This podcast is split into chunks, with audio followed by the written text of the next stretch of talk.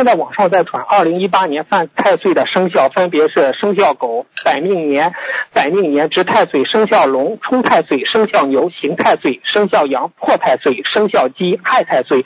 同学们、呃，佛友们不理解，请师傅开示一下，这个冲太岁、刑太岁、破太岁、害太岁到底什么意思呢？从玄学角度，师傅。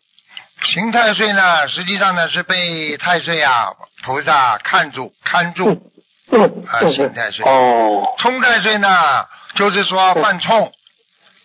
犯冲。犯冲，也就是说你在人间这个生肖啊，非常举个简单例子吧，好吧？比方说师傅看见这个人特别讨厌，叫冲太岁，明白了吗？哦。刑太岁，师傅看见这个人特别关注你。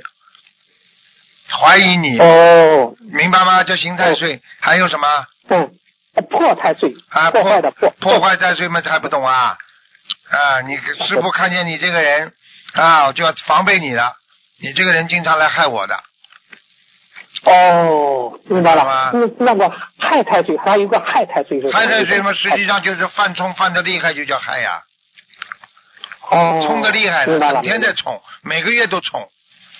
那你就害太岁哦，嗯，嗯，那师傅他说这个生肖狗是本命年值太岁，特值太岁呢是什么意思？值太岁就是因为每年的本命年都是值太岁，值太岁就是当值一样的，当值一样的话，你就是实际上你就是要特别当心，所以人家很多人说犯冲啊也好，啊这个值太岁也好，实际上就是说你这一年当中被太岁菩萨管的特别严。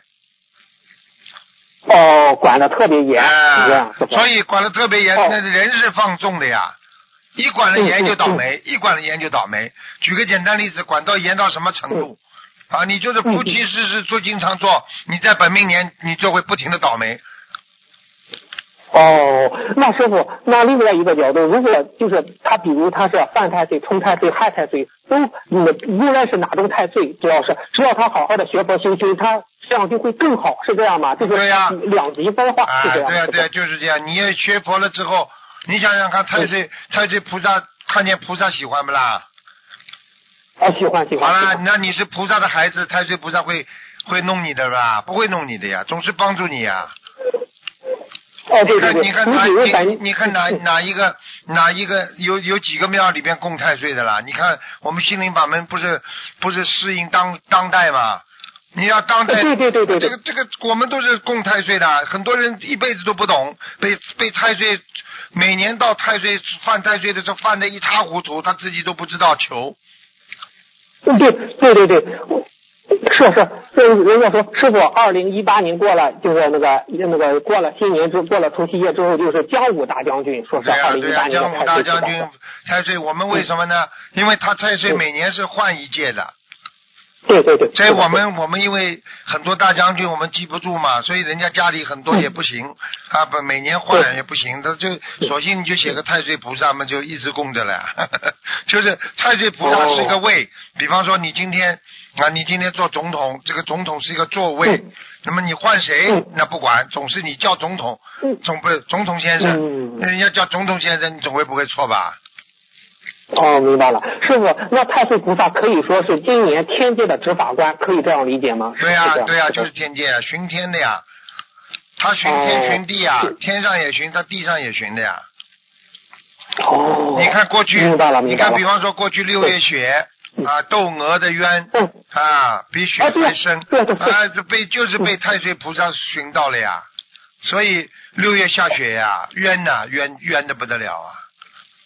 哦，那太岁菩萨寻到了，他就通知天上就下雪了，是这样吗？对呀，对呀，就是说，其实像天上下雪，实际上就是不寻常，因为在因为在这个时候，这个天天时不是下雪的时候下雪，那就是冤。后来。那个清官大老爷就知道他是受冤了呀。哦，啊，就是明白了，明白了。哦，哦，谢谢师傅啊，谢谢师傅给我们讲这玄学方面。啊，这玄学很有意思的，以后讲点玄学的故事，你们就听得来，真的开心的不得了。那师傅啥时候讲玄学知识啊？我平时在学佛当中也经常跟你们讲的呀。你问了嘛，我就讲了；你不问，我想不起来呀。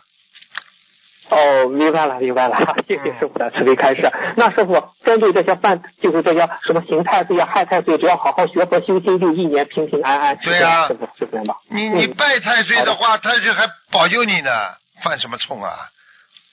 嗯举个简单例子，人家对你看得很严，对你没有好感，你天天拜他，时间长了，人家会对你有好感不啦？这还不懂啊？嗯，明白了，明白了，哎是的，是的，嗯明白了。嗯，正如师傅说，菩萨也是讲感情的，是这样吗？那当然了，菩萨佛都讲感情，不讲感情，嗯不讲感情，菩萨还放弃天天上的这种快乐，还跑到人间再来受苦受难来救我们呢。Bottom